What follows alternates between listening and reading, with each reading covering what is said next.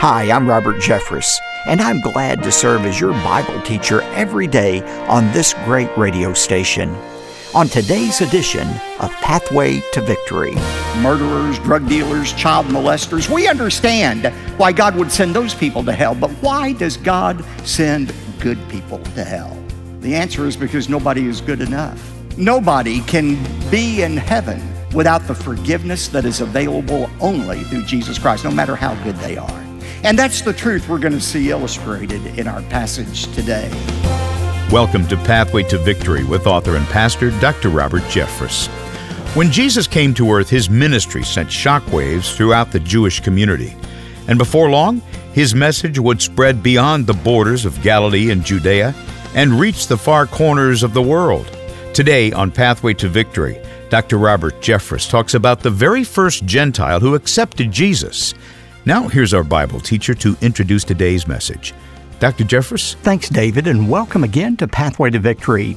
This week, we are in the final stretch of the $500,000 Unstoppable Power Matching Challenge, and the deadline for receiving your gift is coming soon. It's July the 4th. Our prayer at Pathway to Victory is that God will stir in the hearts of people like you to respond generously. I'm sure your family has felt the increasing pressure caused by inflation. At Pathway to Victory, we do as well. But we know that God isn't wringing his hands. He's not worried about the American economy. His heart, I'm sure, goes out to those who need to hear the good news of Jesus Christ. And so, some very good friends of Pathway to Victory have set this matching challenge in motion. As a result, you have this great opportunity to leverage your gift. This means that your generous gift of, say, $100 today becomes $200. A gift of $500 becomes $1,000. A gift of $5,000 would be matched by our friends until it became $10,000. By July 4th, we hope to meet or even exceed the goal of $500,000 so that we can share the good news about Jesus Christ here in America and around the world. To say thank you for your gift today, I'm going to send you my brand new book called Unstoppable Power. It's based on Acts chapters 1 through 12. It's the book I wrote while preparing my messages for this brand new teaching series. By reading my book, you'll gain inspiration from first century Christians who endured far more persecution than you and me. They were unstoppable, and you can be as well. David and I will give more details about the matching challenge and my book, Unstoppable Power, just after today's message. But right now, let's open our Bibles to Acts chapter 10. I titled today's message, Why God Sends Good People to Hell. We've come to a milestone event in our study of the book of Acts the conversion of the first Gentile who wasn't a bad man, he was a good man.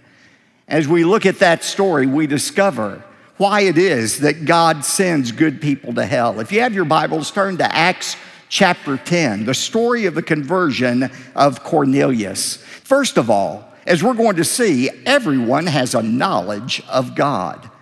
There's a knowledge of God that is open to anybody who has never heard a preacher, missionary, or ever read a Bible. Everyone can know that there is a God. That's what we see beginning in verse 1. Now, there was a man at Caesarea named Cornelius a centurion of what was called the Italian cohort. He was a devout man and one who feared God with all of his household. And he gave many alms to the Jewish people and prayed to God continually. And at about the ninth hour, that would be 3 p.m. on our clock, the ninth hour of the day, Cornelius, while he was praying, clearly saw a vision, an angel of God and he said to him, Your prayers and your alms have ascended as a memorial before God. That is, I'm answering your prayer. And this is how I'm going to do it. Now dispatch some men to Joppa and send for a man named Simon, who is also called Peter. And he's staying with a tanner named Simon, whose house is by the sea. Now, the question comes how did Cornelius come to know the true God? We're not told how he came to know the true God. Perhaps one night while he was on military duty, he looked up into the Mediterranean sky and he saw all the stars and he came to the understanding that he didn't create those. There was a God in heaven who was greater than he was, and he wanted to know that God. You know, we call that in theology natural revelation. Natural revelation is information that is available to everybody in the world today without reading a Bible or hearing a preacher. It's what every person can know about God, it's what nature reveals about God. That's why Paul writes in Romans chapter 1 verse 19 about why everybody's without excuse for rejecting the gospel. He said in verse 19 because that which is known about God is evident within them for God made it evident to them for since the creation of the world, God's invisible attributes, that is, his eternal power and divine nature, have been clearly seen, being understood through what has been made, created, so that they are without excuse. Nobody has an excuse for not coming to faith in Jesus Christ. Why? Because everybody can know that there is a God by looking at nature. And that leads to a second truth that we find in this passage. Yes, everyone has a knowledge about God. And secondly, anyone who desires further revelation about God will receive it. We don't know what Cornelius said to God, but we know how God responded to it. He told Cornelius to send his men to go get Simon Peter from Joppa. Look at verse 9 of chapter 10. And on the next day, as they were on their way, that is, the men from Cornelius's house, and they were approaching Joppa where Peter was, at the same time, Peter went up on the housetop about the sixth hour to pray. That would have been noon. Now remember, he was staying at the house of Simon the tanner. Now, a tanner is somebody who would kill animals and use their hide for other products, you know, and so forth. And to the Jews, that was a detestable occupation because Jews weren't supposed to touch the dead bodies of animals. Uh, it was prohibited. But Simon Peter was staying at Simon the tanner's house. And I'm sure as he went up to the rooftop to pray, as he walked by Simon the tanner, he thought to himself, I sure am glad I'm more holy than he is touching these dead animals. What a disgusting occupation. And so he goes up in a spirit of self righteousness to pray. And he's kneeling on the rooftop praying when he suddenly gets hungry. Have you ever gotten hungry when you're praying before? well, that's what Peter uh, had happened to him. And he fell into a trance. And in that trance, he saw a vision, the Bible says, of a sheet coming down from heaven filled with all kind of animals not just clean animals but those that were forbidden by the old testament. And a voice from heaven said to peter peter kill these animals and eat. You're hungry eat. And peter said to the voice from heaven lord have you forgotten who you're talking to? I am a holy man I would never eat of those animals. Why, don't you remember what you wrote in your own law, Leviticus 11, that we're not supposed to eat those animals? And so the Bible says in verse 15, again the voice came to him, saying, What God has cleansed, no longer consider unholy. This happened three times, and immediately the object was taken up into the sky. Now, while Peter was reflecting on this vision, and what it could possibly mean. Suddenly, he hears downstairs a knock at the door. And it's the people from Cornelius's house who want to find Simon Peter. And so they inquire if he's living there. And Simon the tanner says, yes. So they come to get Peter. They tell him what has happened. And Peter agrees that something supernatural is taking place here. So he goes with them to meet with Cornelius and his family. Look at verses 28 and 29. When he arrives at the home of Cornelius, he said to Cornelius and his family and slaves, You yourselves know how unlawful it is for a man who is a Jew to associate with a foreigner or to visit him. And yet, God has shown me that I should not call any man unholy or unclean.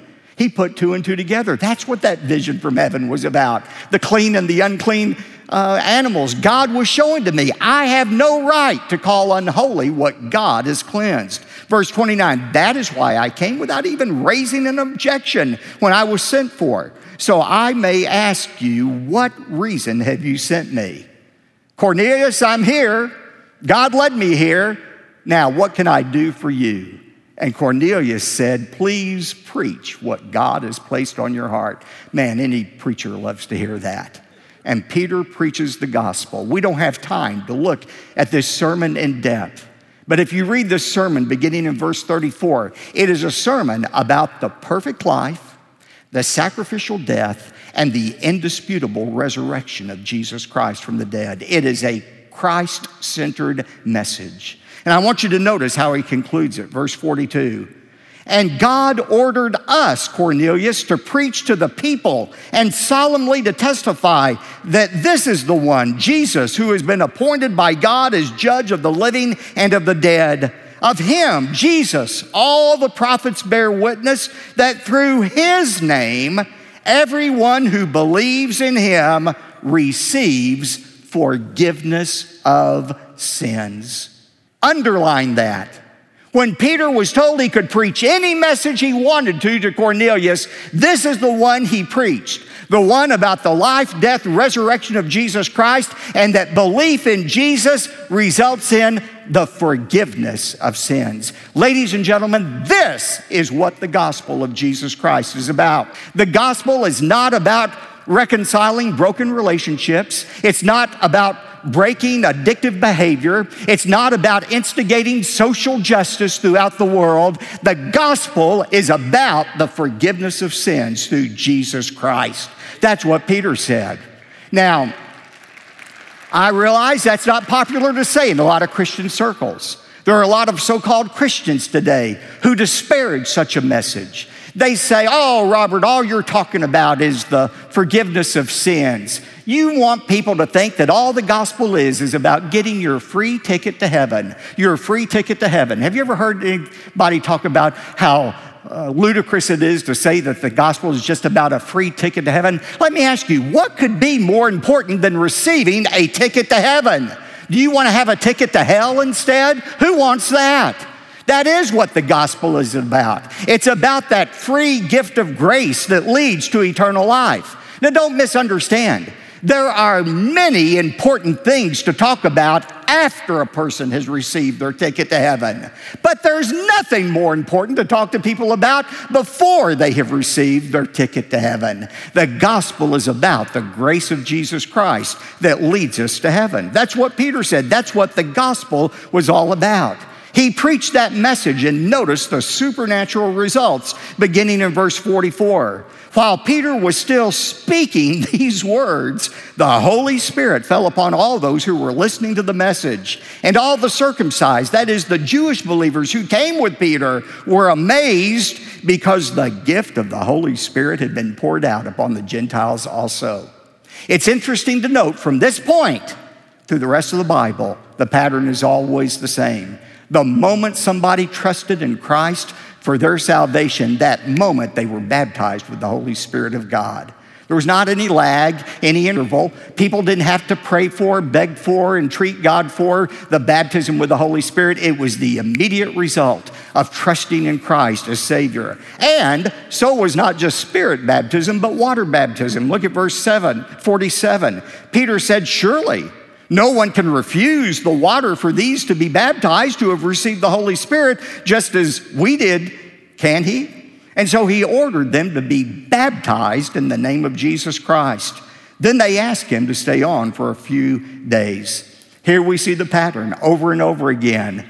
A person believes and then they're baptized. Believe and be baptized. Never once do you have somebody baptized before they believed in Jesus Christ. What does Acts 10 tell us about conversion? First of all, everyone has a knowledge of God. No, it's not a knowledge that leads to salvation, but it is a knowledge, if rejected, that prevents them from salvation. Everyone has a knowledge of God. Secondly, anyone who desires further revelation about God will receive it. And finally, no one is saved without a personal faith in Jesus Christ. Now, what is the application for us today? Let me give you two very simple but profound applications. Number one, like Peter, we must be available to proclaim the gospel. We have to be available.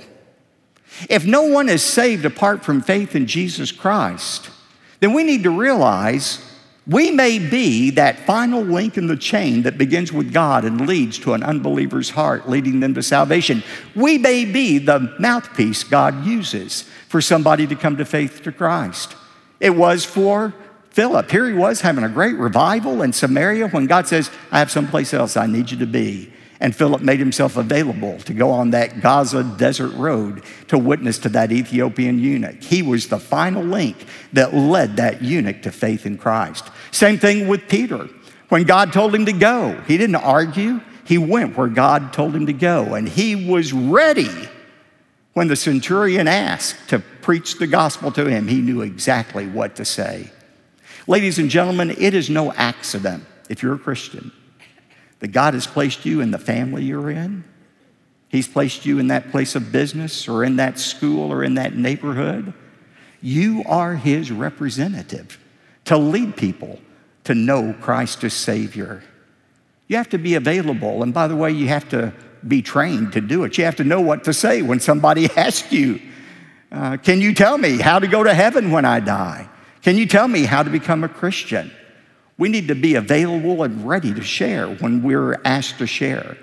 One of the things we're doing here in our church, we're dividing up our Sunday school classes into two groups, and each Sunday school class will spend one day during the Sunday school hour learning how to share the gospel with somebody. We need to be equipped and available to share the gospel. By the way, we need to be available not just individually, but together as a church to share the gospel.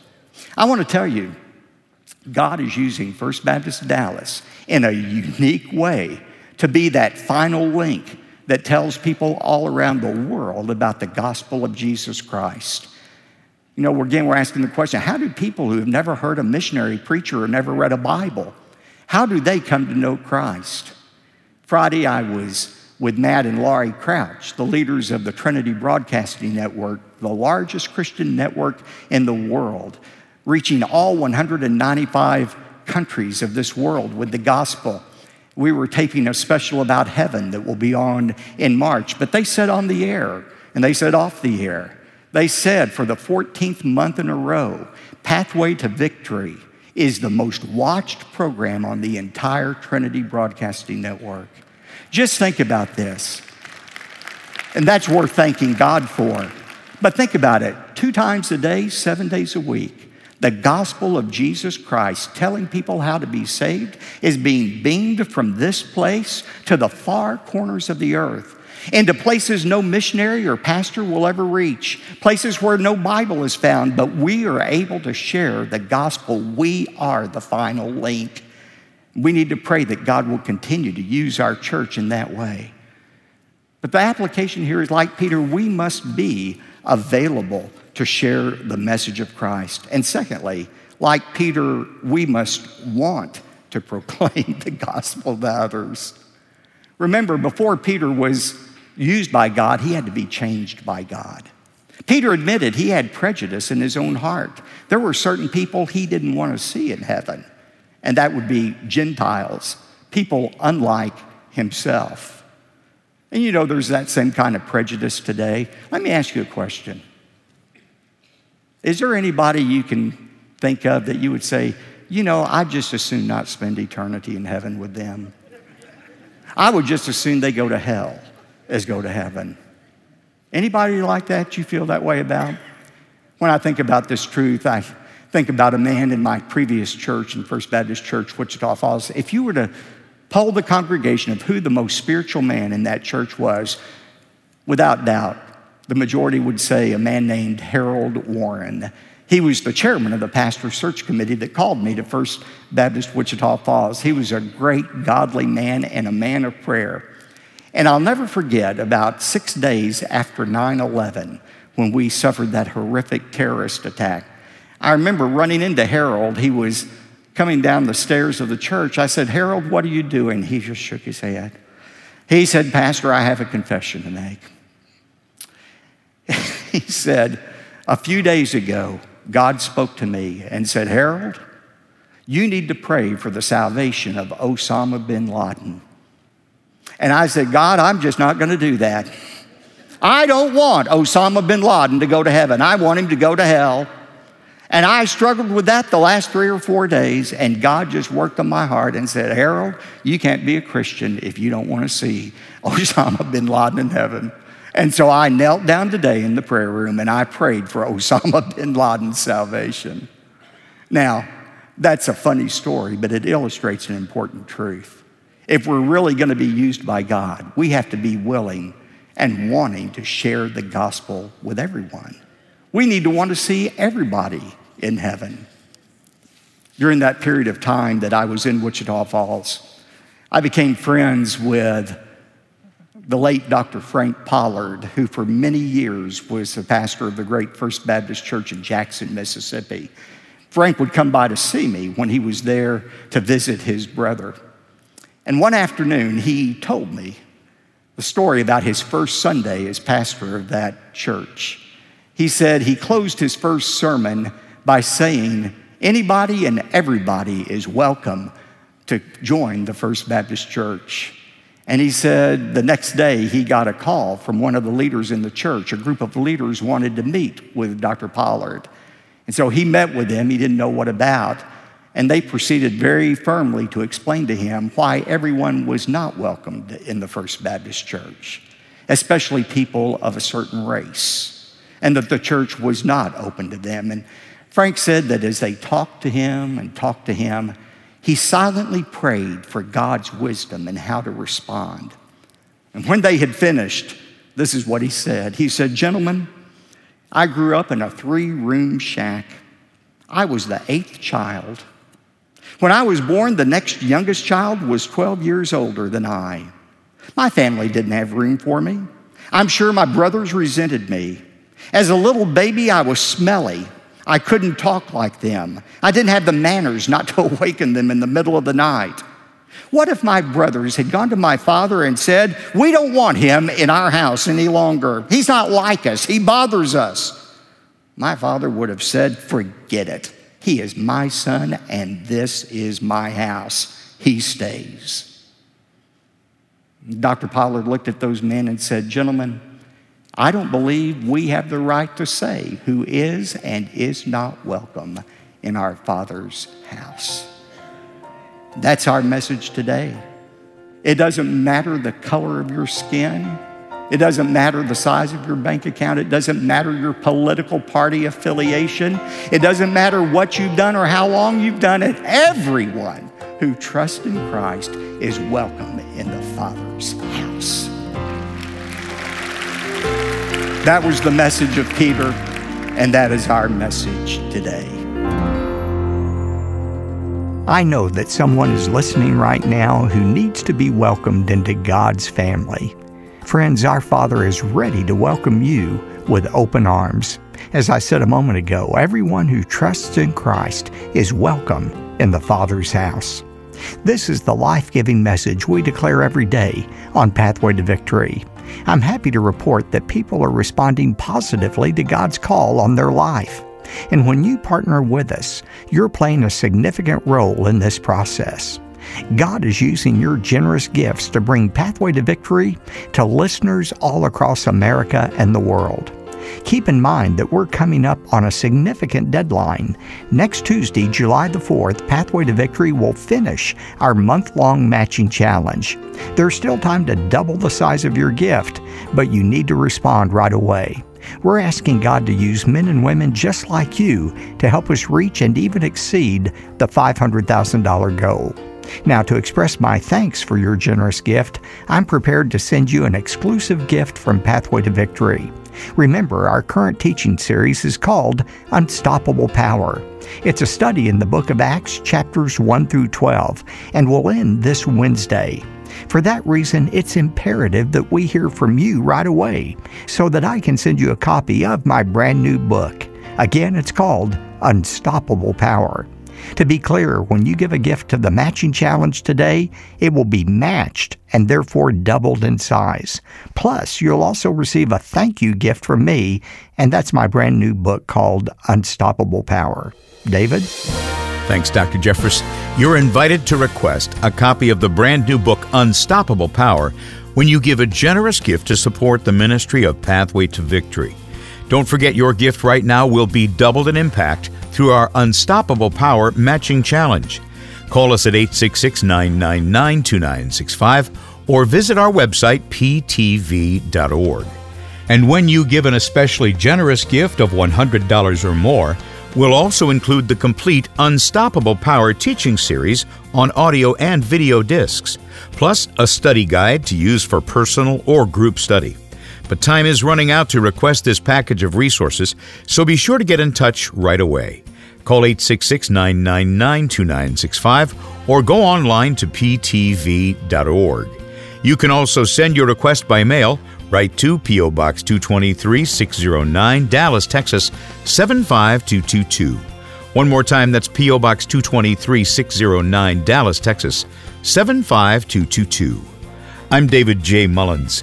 Join us next time when Dr. Jeffress talks about two first century churches who experienced God's blessing because they were willing to get creative with sharing the gospel. That's coming up Tuesday on Pathway to Victory. Pathway to Victory with Dr. Robert Jeffress comes from the pulpit of the First Baptist Church of Dallas, Texas.